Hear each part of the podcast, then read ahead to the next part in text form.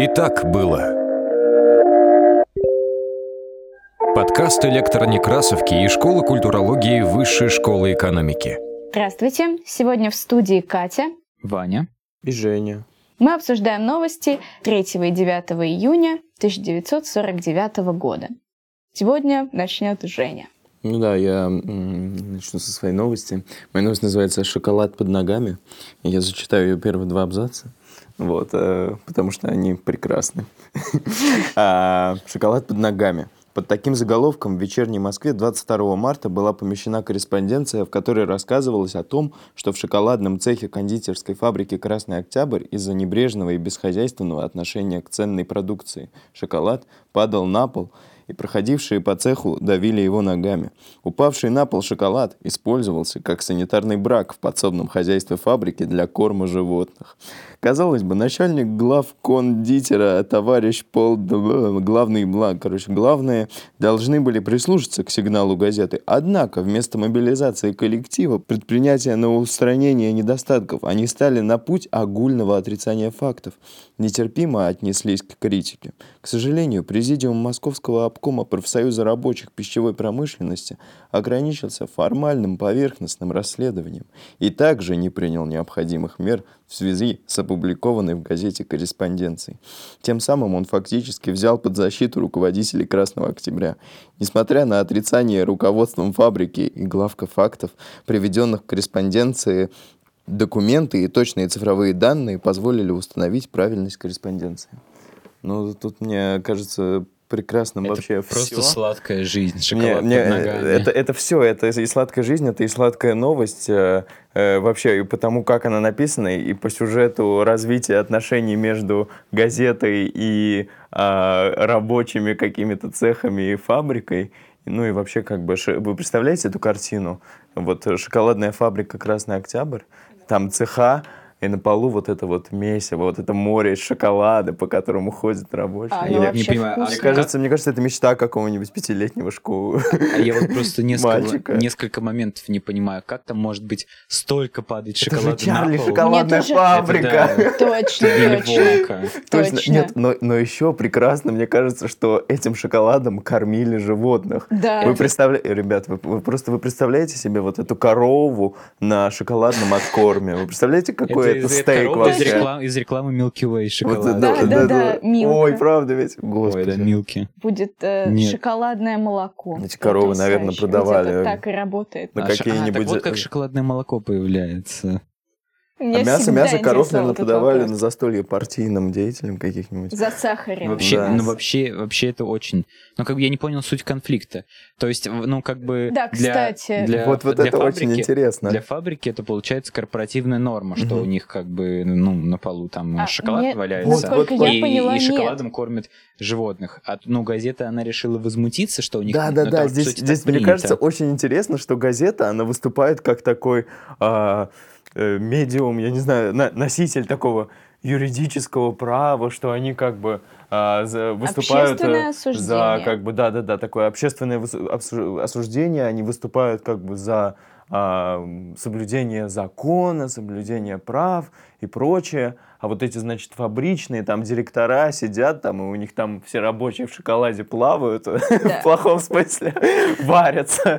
А, Вот, а а газета «Вечерняя Москва» уже, между прочим, вторую корреспонденцию пишет, и их там игнорируют, значит. Но Вот, ну, э- это здорово, потому что сейчас газеты все равно немножко потеряли. Там же суть еще в том, что это как бы перешло с э, такого конфликта с фабрикой на конфликт с э, продукционным советом вообще Москвы, и они как бы тоже постарались, э, постарались как-то замять это дело. Ну, то я не есть, э, понимаю. нам нам страшно вообще представить, что творится на заводах еды, Нет, ребят. Вот э, я поддерживаю Ваню в его вопросе, что это вообще произошло. Это ж сколько действительно надо накапать шоколаду, чтобы на фабрике, а фабрики, они же большие, все залило пол. Э, ну, шоколад Ну ладно, залил. мне кажется, я преувели- преувеличил с залитым полом. Там же не, не было написано, что он начал плавиться, или люди начали, я не знаю, там у них черные пятки шоколадные появились. Ну просто, просто плитки были на полу. А, а, как ну бы. там написано, что они давят этот Ну да, шоколад. они- там написано, что они давят. Вот тоже вот интересно. То есть у них были шоколадные пяточки. О. О, господи. Жень. Мне уже Это не нужно будет вырезать. Пожалуйста. Да, подофилия пошла. А, Ладно, мы закроем эту тему. Давайте А. перейдем к конфликту. Потому что, насколько я поняла, конфликт как раз-таки в том, что у них пропадает куча шоколада, которая скармливается просто каким-то животным. А, кстати, откуда, Откуда тоже, я не понял, зачем А, животные? Нет, ну раз фабрика, наверное, действительно что- какая-то А, ну, молочная, про- ну, ну, с Ну, другой это стороны, непонятно. тоже. Что Может, собакам на что, проходной. что может быть хуже для коров, чем, чем то, чтобы их кормили шоколадом? Кстати, ну, знаю, между Вань, прочим, быть коровы, коровы, как мне говорили, это всеядное животное, она может спокойно съесть лягушку, и ничего стр- особо страшного ей не будет, просто немножко некомфортно. Так что шоколад, но все равно Ну, не будет животные странно. своих собственных детей едят, им как бы нормально. Ну, не коровы же, Жень. Я надеюсь, потому что мне было бы очень неприятно есть такую корову. Корова ест телят. Ну, да что ж такое Простите, сегодня? ребят. Нет, какие-то странные ассоциации. Но, эм, Ну, вообще вот э, мне не совсем понятно, а, ну, то есть в Советском Союзе как бы вот строго, мне кажется, соблюдался вот этот, собственно говоря, ГОСТ. ГОСТ вот по всему. ГОСТ был относительно всего. А, как бы вот это, то, что происходило на фабрике, соответствовало ГОСТу или нет? Ведь тем более это же у нас э, 49-й год. Я не думаю, что там, там должен быть вообще жесткий контроль, тем более за такой как бы фабрикой, как Красный Октябрь. Ну, мне просто... Не, мне действительно вот больше всего интересно, что газет действительно осуждают. Потому что сейчас, мне кажется, в моде вот нейтральные статьи какие-то, вот просто такая сводка информации, без какого-то критического зачастую Ну. а- анализа. Но это действительно классно, что вот есть какой-то фидбэк. И вот мы уже не раз это видели, кстати, в газетах. Просто, просто сейчас, мне кажется, для такого есть а, социальные сети, там тот же Facebook, а при этом здесь, вот в газете «Вечерняя Москва», которую мы читаем, мы видим вот именно то, чего нет в нынешних газетах. То есть это там множество разных авторских высказываний. И то есть газета, она даже... Ну, где-то Авторских ты имеешь в виду читательских. Просто там- мы, там- мы ну, там- поясним для ну тех, да, кто там, не и читал. там и читательские, там же, собственно говоря, и за- заметки тоже от, э, от, от разных людей, видимо, работников э, газеты. И они, собственно говоря, газета, она никогда не остается нейтральной. Она либо что-то Да. даже, ну, а- ну, она новости обычно, возможно, публикует какие-то позитивные новости относительно там э, советской жизни, или часто очень резко выступает, осуждает что-то. Ну, то есть она выполняет такую функцию контролирующую, функцию Мгм. такого э, ревизора. Ну, как пу- публицистика действительно такая, мне кажется, хорошая. Мне кажется, все-таки интересно было бы попробовать с этим поработать, но ты прав, что сейчас у нас э, это э, другая, ну, другая немножко роль газет, просто такая общая сводка.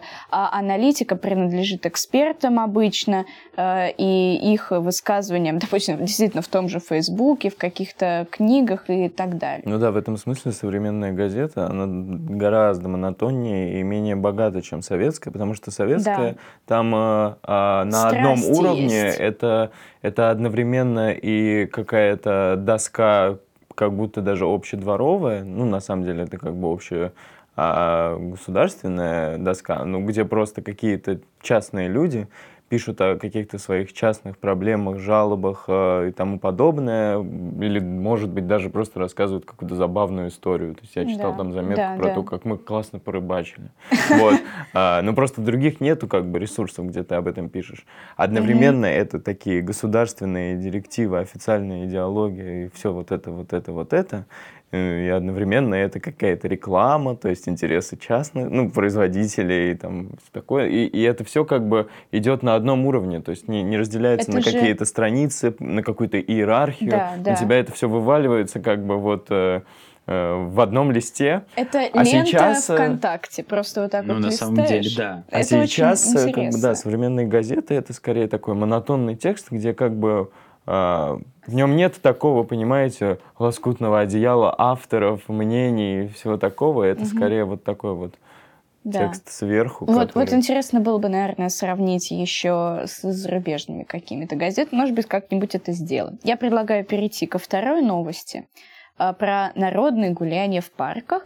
49 год, и мы посчитали, что это был юбилей Александра Сергеевича Пушкина, и поэтому пол газеты действительно посвящено Пушкину, его произведениям. А, подожди, а сколько получается? Получается 150 лет? Он в 99-м родился. 150, 150 лет получается. О, красивая дата. Конечно, не могли не посвятить, потому что все-таки Пушкин это очень важный поэт, мне кажется, для вообще для русской культуры, для русского языка, как создавший современный русский язык. Ну, и вот э, в этой газете пишет конкретно, что десятки тысяч москвичей приняли участие в большом народном празднике «Наш Пушкин», состоявшийся в Центральном парке культуры и отдыха имени Горького. Также гуляния состоялись в Измайловском парке имени Сталина, вот интересно, да, и в других парках столицы.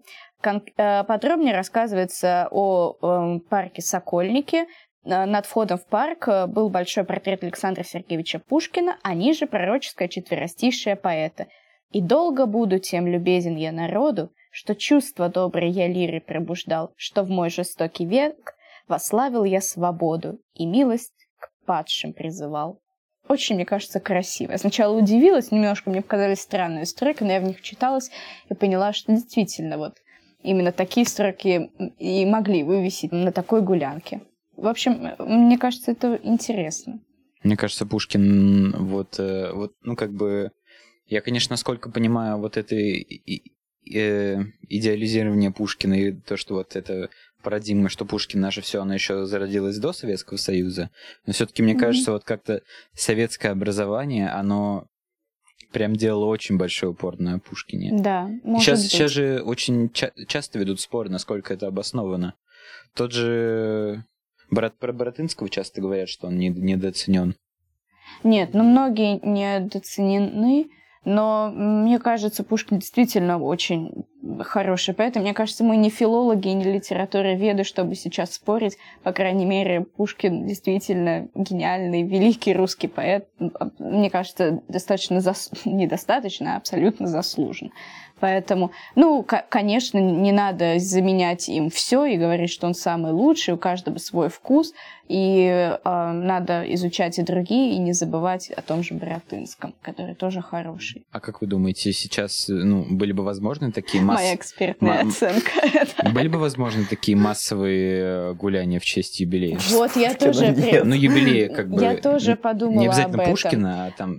Я вообще недавно не вот был юбилей там Солженицына, мне кажется, для русской литературы вто- второго половины XX века, ну, автор один из наиболее значимых. Но Мгм. при этом, как бы, конечно, это огромный резонанс, но он в основном выражается в... Открывается там множество проектов, там посвященных ему, каких-то там образовательных, Да. а- а- откроют, возможно, какую-то там табличку, проведут выставку, но при этом вот таких именно Да, да, массовых это- мероприятий я это даже всё- не могу себе представить Это такого. все держится, мне кажется, на локальных музеях, то есть там какой-нибудь фонд Да, да, да, э, да, да. или музей, дом, квартира. Я действительно не представляю, чтобы все люди э, пошли там в парке массово. Там вот очень интересно описывается, там даже не описывается, что там делали люди, вот просто гуляли.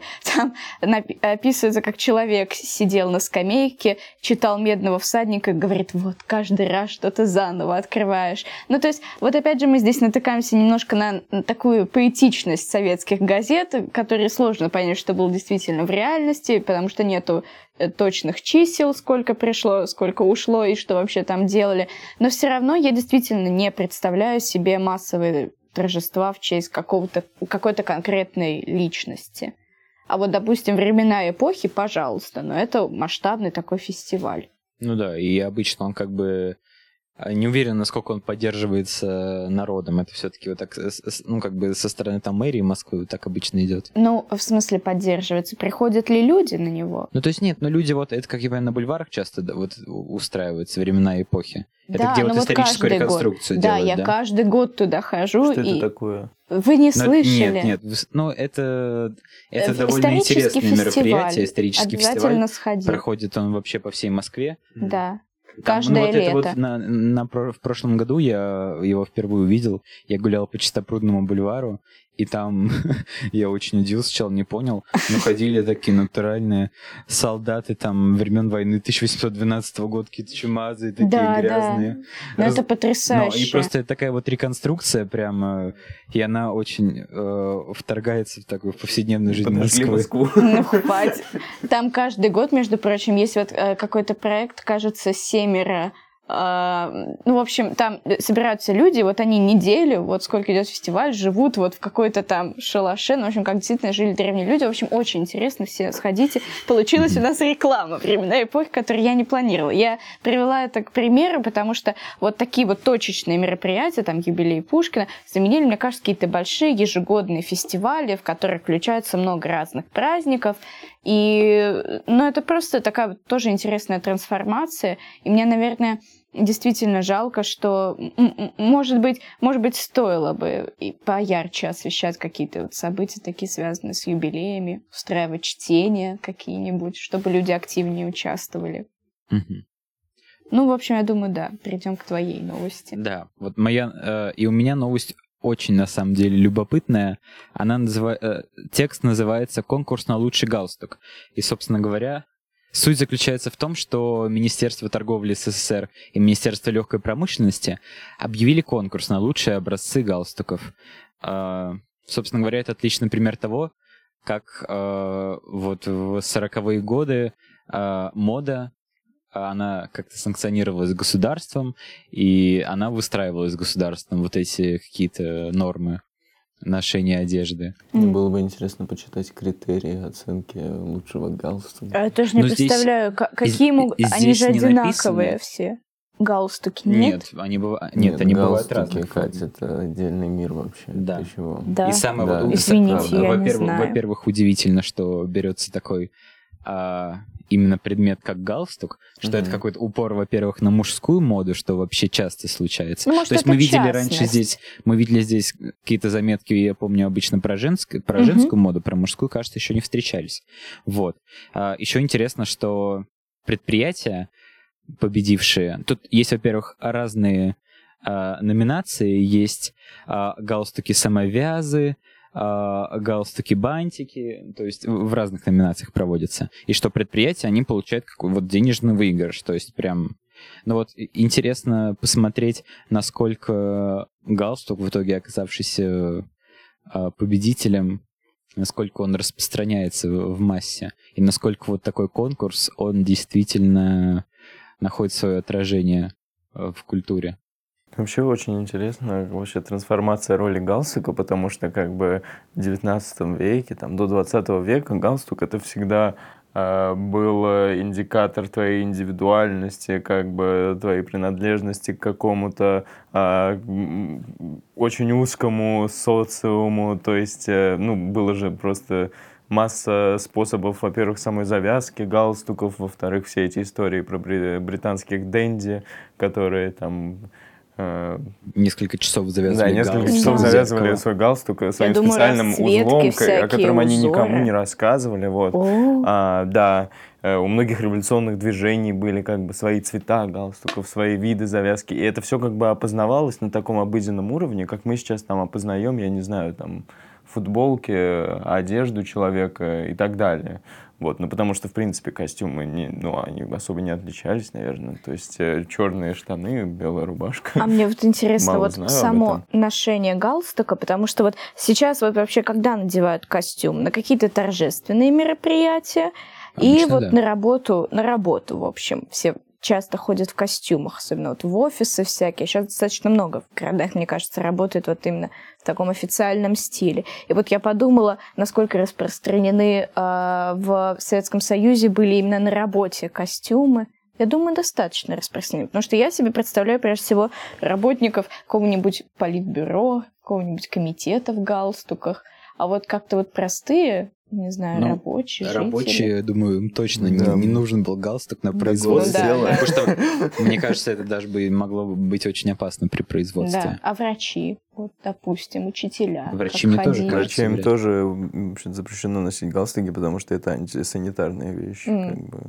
Они же, ты наклоняешься, он у тебя там на твой, я не знаю, там труп, который ты там препарируешь, трогает. Препарируют труп другом немножко. Там, мне кажется, у них цель. Ладно, хорошо, я не знаю. Препарируют труп, а жаль. Да, в общем, э, непонятным остается вопрос, а, насколько эти галстуки э, входят в повседневную моду, и, Мгм. и- и для, для кого галстуки в 49-м году в основном.